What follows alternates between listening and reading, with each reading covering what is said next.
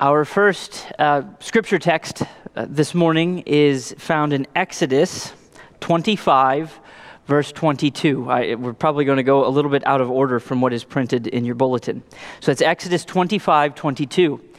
Uh, this chapter um, has to do with um, the Ark of the Covenant and instructions for how to make it and, and some of what, what its purpose will be. So listen here to God's word. There I will meet with you, and from above the mercy seat, from between the two cherubim which are upon the ark of the testimony or covenant, I will speak to you about all that I will give you in commandment for the sons of Israel. Amen. For our New Testament reading, we're actually going to jump over to Acts chapter 17, verses 23 through 30. Now, I recognize that as a church, we memorized this a few, um, well, a couple of falls ago. If anyone remembers it and wants to, you know, recite it, you're certainly welcome to come up, but I don't see anyone. So, uh, this, just uh, by way of reminder, is Paul speaking at the Areopagus, right? Uh, about, um, about God. Uh, um, so, listen here to God's word. For while I was passing through and examining the objects of your worship, I also found an altar with this inscription to an unknown God. Therefore, what you have what you worship in ignorance, this I proclaim to you. The God who made the world and all things in it, since he is Lord of heaven and earth, does not dwell in temples made with hands nor is he served by human hands as though he needed anything, since he himself gives to all people life and breath and all things. And he made from one man every nation of mankind to live on the face of the earth, having determined their appointed times and the boundaries of their habitation, that they would seek God, if perhaps they might grope for him and find him, though he is not far from each one of us. For in him we live and move and exist, as even some of your own poets have said, for we also are his children. Being then the children of God, we ought not to think of the divine nature as like gold or silver or stone, an image formed by the art and thought of man. Therefore, having overlooked the times of ignorance, God is now declaring to men that all people everywhere should repent. Amen. For our epistle reading, we're going to be looking at Ephesians chapter 1, verses 3 through 14. As you flip there, I, I will just say parenthetically, this is actually one sentence in Greek, which means that either Greek and English are different or Paul needed an editor. I'll leave that to you. Um, but listen as we see a description of, of God God the Father, God the Son, and God the Spirit, and what exactly God is doing. Listen here to God's word. Blessed be the God and Father of our Lord Jesus Christ, who has blessed us with every spiritual blessing in the heavenly places in Christ, just as he chose us in him before the foundation of the world, that we would be holy and blameless before him. In love, he predestined us to adoption as sons through Jesus Christ to himself, according to the kind intention of his will to the praise of the glory of his grace, which he freely bestowed on us in the beloved. In him we have redemption through his blood, the forgiveness of our trespasses according to the riches of his grace, which he lavished on us. In all wisdom and insight, he made known to us the mystery of his will, according to his kind intention which he purposed in him, with a view to the administration suitable to the fullness of the times that is, the summing up of all things in Christ, things in the heavens and also on the earth. In him also we have obtained an inheritance, having been predestined according to his purpose, who works all things after the counsel of his will, to the end that we who were the first to hope in Christ would be to the praise of his glory. In him you also, after listening to the message of truth, the gospel of your salvation, having also believed, you were sealed in him with the Holy Spirit of promise, who is given as a pledge of our inheritance, with a view to the redemption of God's own possession, to the praise of his glory. Amen. And then finally, the, the text of primary focus for us this morning is uh, 1 Samuel 5, and we're going to read the whole chapter.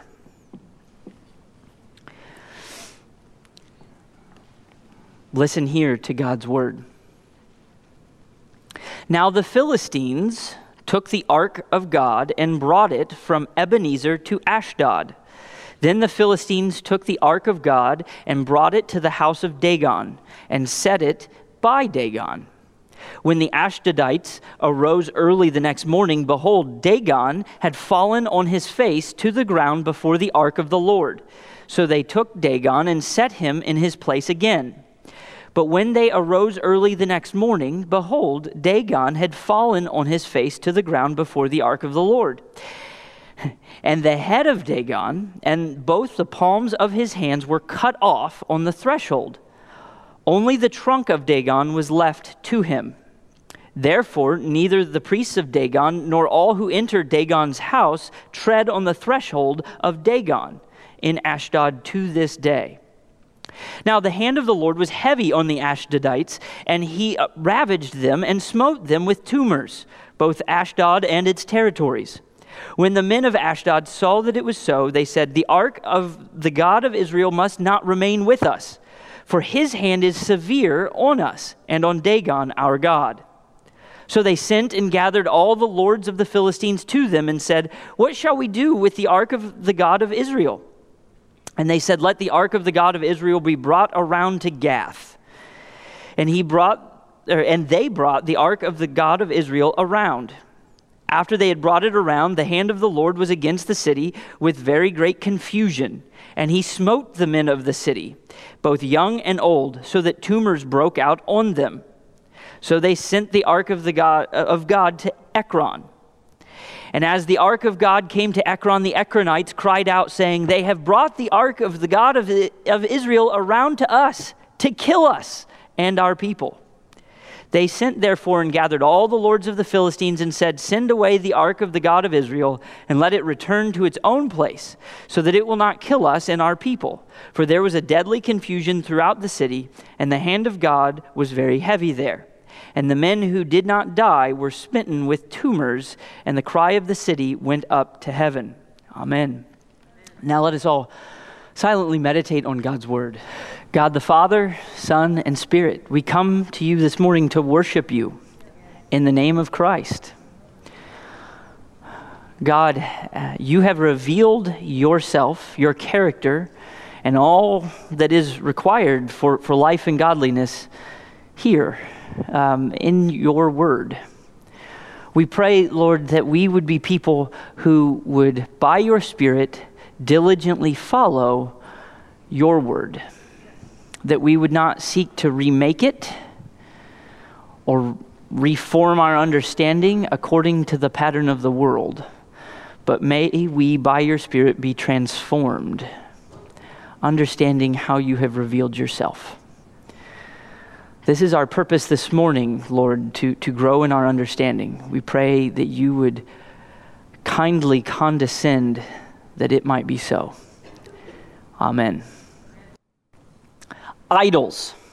This morning we're going to talk about idols.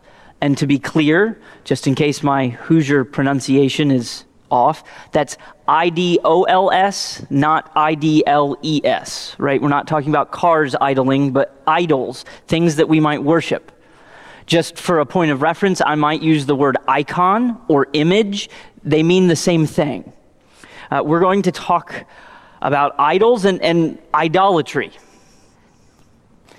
What is it? Are, is this something we need to wrestle with today?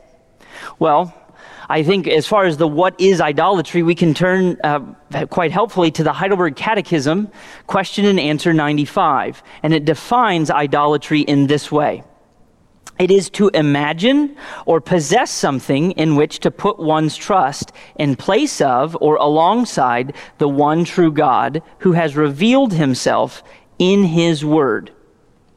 Okay? So something that we, we trust in, that we either you know, put in place of God or we put alongside God. That is idolatry.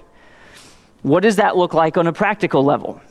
I can see through the window that there are a number of cars. I, am guessing that most of us arrived here by motor vehicle. As you put your key into the ignition this morning and you turned the ignition, were you trusting primarily in the providential care of the Lord for your car to start and for you to come safely to church?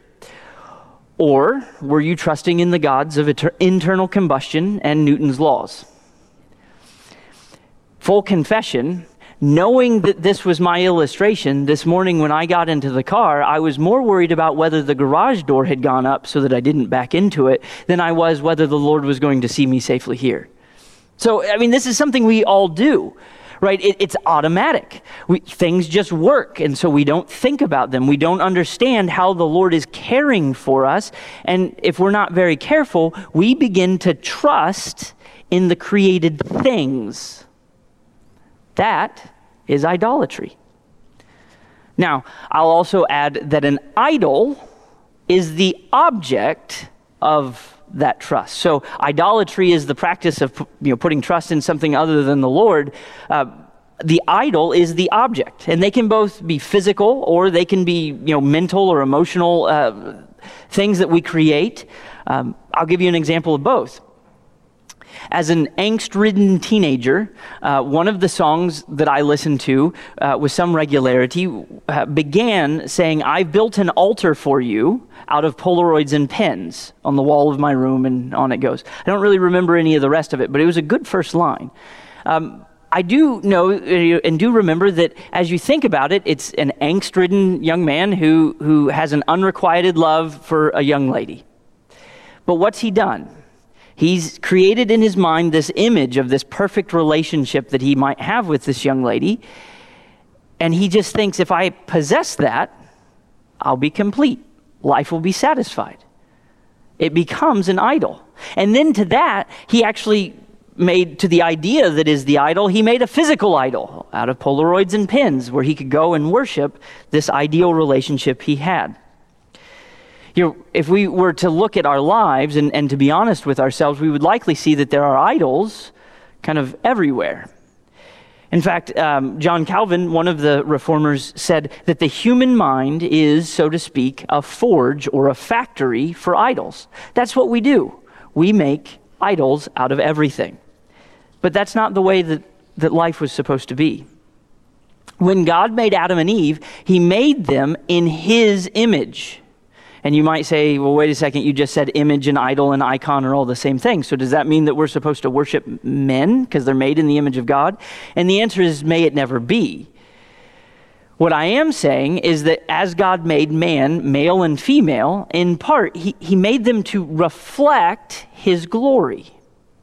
So that as all of creation looks at man, at, at Adam and, and Eve and, and their descendants, creation sees some of the providential care, the rule, the administration of God.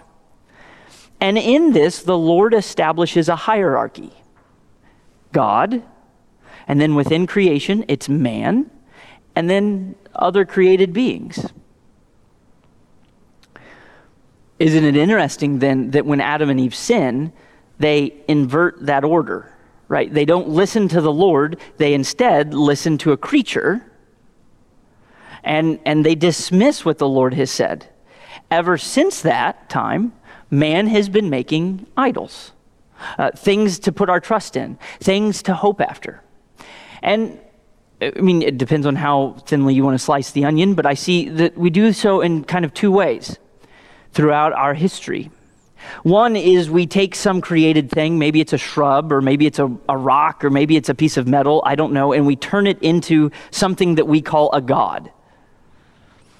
Um, we'll see an example of that this morning. The second is uh, often for those who are seeking to follow the Lord and seeking to, to read the scriptures or understand the scriptures, they take a misunderstanding of what the scriptures say or a, a false conception of what God is, and they sort of confine who God is to their own definition. We'll see that this morning. In fact, as we look at 1 Samuel 5, we'll see that the Philistines are guilty of the first in worshiping Dagon and the way they treat the Ark of the Covenant.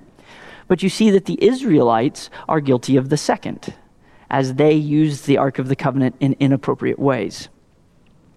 But we must not do that. As God's people, we need to examine our own hearts. We need to see what exactly are we putting our trust in instead of or alongside the Lord. And by the power of the Spirit, we need to be rooting out the idols within us. And in order to do that, we're going to need to look to Christ in his life, his death, and his resurrection. And as we look to Christ, may we not look to the idols of the earth. So, how do we understand the idols in 1 Samuel 5? Well, just a moment ago, we, we saw, uh, we read a, a, verse about the Ark of the Covenant, right? The Ark of the Covenant um, was a box. I, I, maybe we should have read the whole thing so you you know, and unless you haven't seen Indiana Jones recently, in the, the image of the ark is not uh, fresh in your mind. It's a, it's a box that has gold all on the outside, and it has two cherub or cherubim um, on the top. And this is the place that the Lord has determined that He is going to meet with His people. And they're going to communicate. The Ark of the Covenant is a symbol of God's relationship with His people. And into this box, you'd say, well, is there anything in it? Because, I mean, if it isn't, it's not much of a box. So, into the box is the, the Ten Commandments, right? The, the, the stones upon which God wrote, and they sit there. And you, you might think, well, why? Because the Ten Commandments were what the people were supposed to do. So remember, this is God saying, I am your God and you are my people. And as we come together, these Ten Commandments, these are what you're supposed to be doing.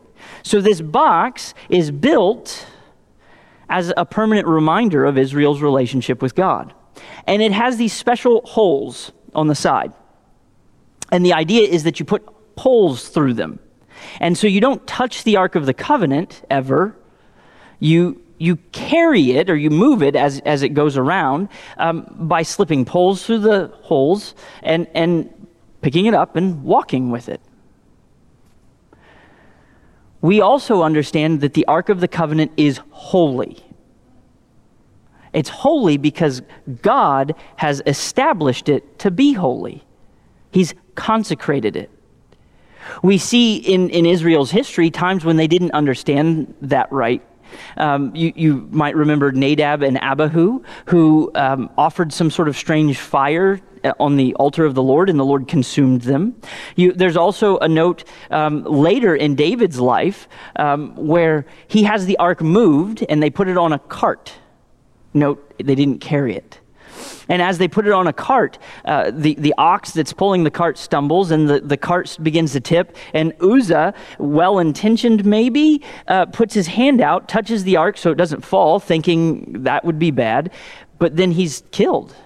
And David is angry, he's hurt. Why did this happen? And the Lord says that he struck Uzzah down because of his irreverence, right? He didn't understand that this was a consecrated object for its intended purpose. I guess we could also, if we had time, look at Daniel chapter 5. We could see what happens when a Babylonian king takes some of the holy things and uses them for a party. Spoiler alert, it does not end well for him. Um, but we see that the Ark of the Covenant is this specially consecrated object that does what? Symbolizes the way that God relates to his people. It's the place where God delivers mercy to his people. Now, given our text this morning in 1 Samuel 5, we have to ask if it's so special, why do the Philistines have it? And the answer is actually in the previous chapter. You know, a couple weeks ago, as I preached through David and Goliath, I said the Philistines were a constant thorn in the sides of the Israelite people. And this is one of those instances. Israel and Philistine were, were fighting, and Israel lost. And so Israel was wondering what to do. And in 1 Samuel 4 3, it, the elders of Israel said this Why has the Lord defeated us today before the Philistines? Let us take to ourselves from Shiloh the ark of the covenant of the Lord, that it may come among us and deliver us from the power of our enemies. So, on the positive side, note that the Israelites see that their defeat comes from the Lord. But also note they didn't ask, Why did we lose? They didn't say, well, maybe we shouldn't be fighting. They didn't say, maybe there's some sin around us that for that reason, you know, we are experiencing God's judgment. Instead, they said, let's get a bigger weapon. And they said, you know what we're going to do? We're going to take the Ark of the Covenant. And it, by, by the, the, the power of God in it, it's going to destroy the Philistines. Now, we can be somewhat sympathetic. I mean, the, the Israelites would have understood that in the history of their people, the Ark of the Covenant went with them, and, and they were victorious over other enemies and armies. But it wasn't the Ark of the Covenant that delivered them, it was God. The providential care of God gave victory over the enemy of his people. This ark is merely a symbol of Israel's relationship with God. What the Israelites are doing is they're trying to bottle the power of God into the Ark of the Covenant and then to unleash it upon the Philistines. That is idolatry. Now, fortunately for us in this regard, the Ark of the Covenant, um, uh, uh, like I said, unlike Indiana Jones, is not in a warehouse somewhere. You know, it's lost to us. We don't have it right? We can't carry it into battle. We can't uh, venerate it uh, inappropriately. But we also understand that um, this sort of misunderstanding of Scripture and misapplication of Scripture does uh, lead to idolatry. And as an example of that, I'll, I'll give a, a good and a, and a, bad example. Here at Leidy's Church, we have a, a particular litmus test for faith for the Lord's Supper. That's to say that when we have the Lord's Supper, we, we stand up here uh, and, and as we institute the Lord's Supper, we say this is for those who are believers. And we say, if we, you want to know what you're supposed to believe, um, the Apostles' Creed is a good place to start. And it is. It's a wonderful summary of Orthodox Trinitarian belief that has been used for hundreds and hundreds and hundreds of years. But we could ask the question why not say the Heidelberg Catechism? I mean, I quoted from that earlier. We use that all, uh, you know, Pastor John has taught through confirmation class in, you know, the Heidelberg Catechism. Why don't we use that? Well, the answer, quite simply, is we recognize that through the ages there have been genuine, sincere believers who've either never heard of the Heidelberg Catechism or don't agree with part of the Heidelberg Catechism. And while that is our uh, particular understanding of the scriptures, we recognize that we don't have a monopoly on truth. And so we don't create uh, um, an improper barrier to the Lord's table, right? That's a good, good example. If you want to know a, a kind of another way that, that we see that kind of doctrine can inappropriately divide us, um, not necessarily us as a fellowship, but just the church as a whole, um, you need to look, say no further than different translations of the Bible.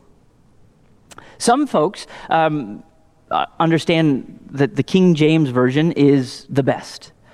Politely, I hope, I would disagree. I think it's a fine translation, but it's not my favorite. Um, but it, it's wonderful.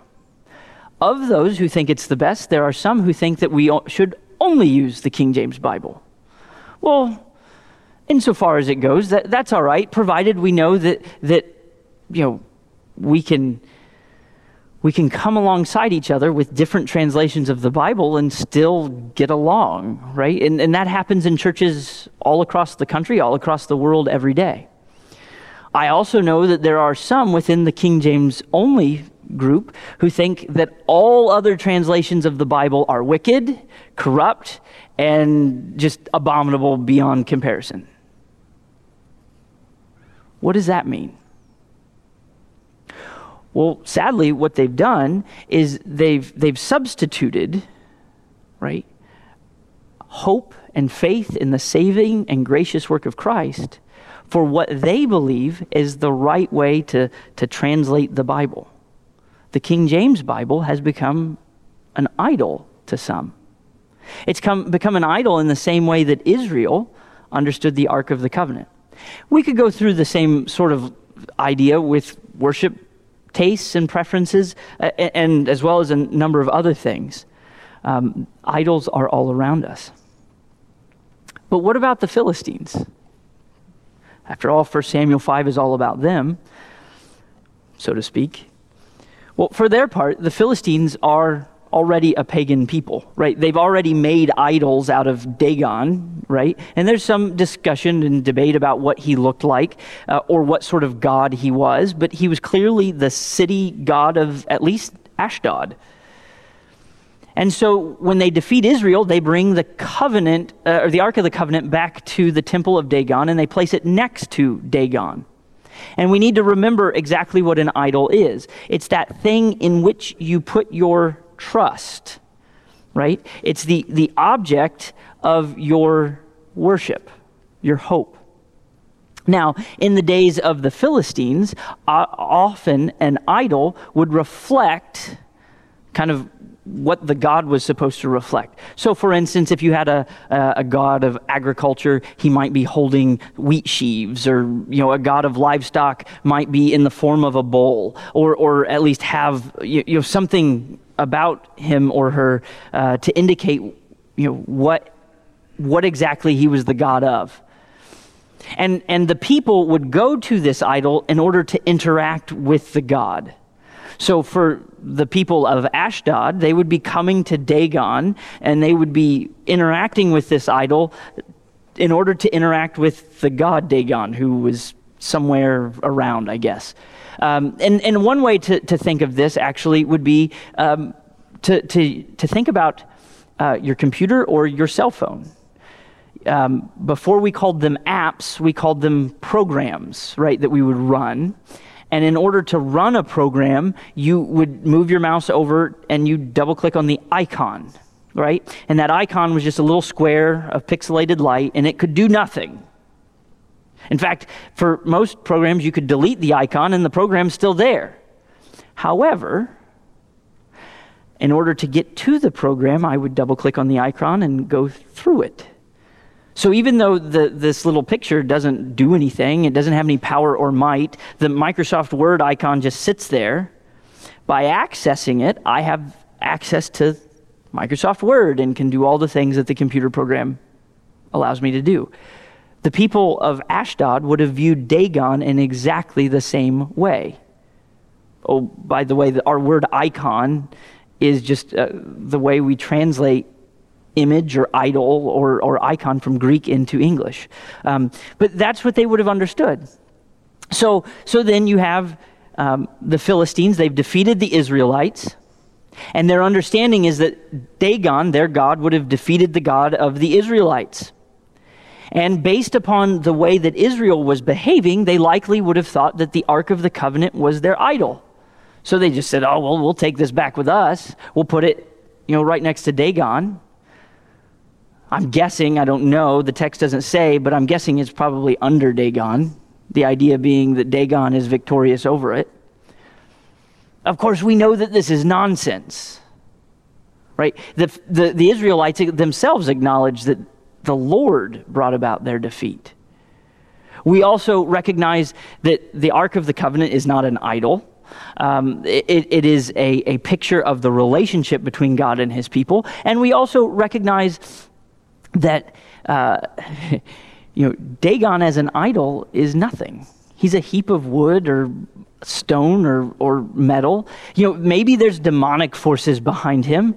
Um, but, but we recognize that God does not fight against other gods because there are no other gods. And that means that the battle, as it were, has always been, will always be uh, the Lord's. It can't be otherwise. So the Philistines have an incorrect understanding of the Ark of the Covenant. They bring it back in, they set it in front of Dagon, and job done. Now we have another God that we have in our, our place. Well, the next day, an Ashdodite just means somebody who's from Ashdod, uh, walks into the temple and he looks over, and there's Dagon on the floor. And you can almost hear him saying, maybe the kids ran through. Right? Maybe, maybe, maybe the you know the base is out of level. I don't know. I know at my house nothing is ever where I put it. Um, you know, we test the, the, the limits of spill proof everything. Uh, who knows? So he dutifully picks it up and puts it back on the ledge. The next day, however, is no better. Dagon has fallen again. This time, his head and his hands have been forcibly removed, right? They've been cut, severed. It wasn't like it smashed on the floor. It is to say that the Lord, in his providential care, in his almighty power, caused Dagon to fall and to be broke apart, broken in pieces. Why? It was a symbolic. Uh, m- was a symbolic action where you see that Dagon has lost all power, control, authority. He has none because he never had any in the first place. Well, the, the, the Ashdodites still don't quite get it. I mean, they clearly understand that something's wrong, but they don't understand that Dagon has a supernatural attraction to the floor.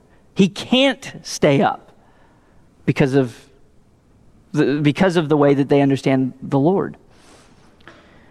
And so what happens? They break out into tumors, right? The, the, and don't think cancer here, just think growth. You know, boils, uh, uh, growths, um, lumps and bumps everywhere. It probably would have been remarkably unpleasant to see. It probably would have been un- re- remarkably unpleasant to, unpleasant to experience. But we see that uh, also the Lord ravaged the land. And if we were to continue to read into chapter 6, we would see that um, the way that the ravaging looked is that the Lord sent mice in to destroy all their food. Um, so great. So mice and bumps and no God with any head. So they call all the lords of the Philistines and they say, What do we do? And they begin to pass the Ark of the Covenant around. And again, in chapter 6, if you, you read, they did this for seven months. So this was not, they were a little slow on the uptake. But as they, and at first, as I heard it, I thought that perhaps they're, they're playing like divinity hot potato, you know, where you, you move the Ark of the Covenant around and when the music stops, it's tumors and mice. But that's not exactly what's going on, I don't think. I think instead, what's happening is that each city thinks that it can handle it. My God is greater than the God of the Israelites. Certainly, you see the second city it goes to is Gath, right? Gath, also famous for Goliath. And Goliath certainly thought that he could take care of the God of the Israelites. Um, but, but you see that wherever the Ark of the Covenant goes, uh, tumor, mice, and confusion follow. So that by the time it gets to Ekron, the Ekronites say, Oh boy, you're just giving it here because you want us all to die. Right? Eventually, the lords of the Philistines call in wise men. They say, What should we do? They make an offering of gold. They put it on a cart and they send the Ark of the Covenant away. And the Lord leads it back to Israel, just as a reminder for the Philistines that they know that they've sinned against God. So even though they don't know God, God glorifies himself amongst them. Now, as we sit here, as we talk about that, we say, well, aren't the Philistines the bad guys? Isn't it okay that bad things happen to them? I mean, it's kind of funny. And we even now, even we use the term Philistine like cretin to be a byword for someone who's uncultured, uncouth, uh, uneducated. But we shouldn't celebrate in their sufferings, um, you know, because I think we all need to recognize that we are prone, as they are, to idolatry. Um, we could say, you know, consider the idea of love. You know, we see 1 John 4:16 even tells us that God is love. Tells us some other things too, just to be clear. I'm taking that a little bit out of context. And, but we say if, if God is love, how, how can that lead to idolatry? It does when we don't think of things with a biblical definition. If we allow our world to define biblical terms like love, then pretty soon love means never having to say you're sorry. Love means that you have to accept me the way that I am. Lo- love means, I, I, don't know, that ooey gooey feeling you, you get uh, like when you watch a Hallmark movie and the, the, the stars see each other from across the room, right? That is not a biblical definition of love. Well, what happens if you let that define love for you? You come back to things like 1 John 4:16 which again part of it says that God is love and you say well if God is love and love means that that I don't have to say that I'm sorry. If love means that, that uh, you have to accept me just the way that I am, that means God has to too. What, ends up, what is the result? Well, God can no longer say that I'm doing something right or doing something wrong. He just has to love me the way that I am. We see this in our culture every day. And as we push this further, what ends up happening is that people just wholesale dismiss verses, chapters, books, testaments of the scripture. Well, this doesn't work for me anymore. This doesn't work for me anymore. And it's driven because the definitions of the world creep into biblical understanding. What's the solution? The solution actually is Paul, uh, well, Paul's words in the Areopagus. Remember what he says? He says, The God who made the world and all the things in it, he is Lord of heaven and earth. Think about that. Paul is starting with the sovereign God who's over all. Why is that important? He's reestablishing creation order, that it is God, man in his image, and created things. It is not, I take in from the world and then I remake God in the image of the world. He even goes so far as to say, right, being then children of God, we ought not think of the, the divine nature as like gold or silver or stone. We shouldn't do it. We shouldn't seek to, to represent God because we're going to get it wrong. The scriptures are the way that God has revealed himself. So instead of trying to remake uh, images of God, whether in, in, in written form, whether in artistic form, we should seek to know what the Word of God says. It's not easy. It, it, requires that we study and study and, and, and reflect upon what God says about Himself and what He says of us. And if we um, do that, if we're diligent, we'll likely be surprised at the way in which God cares for us. We saw a picture of this. There are other places in the scriptures that we could turn, but we looked at this in Ephesians 1. And there you saw the triune God, Father, Son, and Spirit. And they are all working for our good. You see the Father who has called his people who, who has adopted them to sons in Christ Jesus. You see the Son who has redeemed his people, who, who has revealed the mystery of his will. You see the, the, the, Son in whom we have an inheritance. You see the Spirit who has sealed us, set us apart. And then the Spirit Himself serves as a reminder that God, who is faithful, will give us all things that He has promised as we do that, we need to marvel, as, as, we do that, meaning reading Ephesians 1, reading the rest of the scriptures, we need to marvel at the way that God cares for us, his people, the way he's redeemed us, the way that, that he has forgiven us trans, uh, of our transgressions, of our sins. We need to, to be in awe. Because when we are in awe of the Lord for all that He continues to do with us on a, a daily basis, what do we do? We stop turning to idols. And I mean, we could do more. We could, we could, I could have you all fill out little Quod like questions, and you could put maybe your favorite idol or some, maybe your neighbor's favorite idol, because it's usually easier to see idols in other people's lives than it is in your own.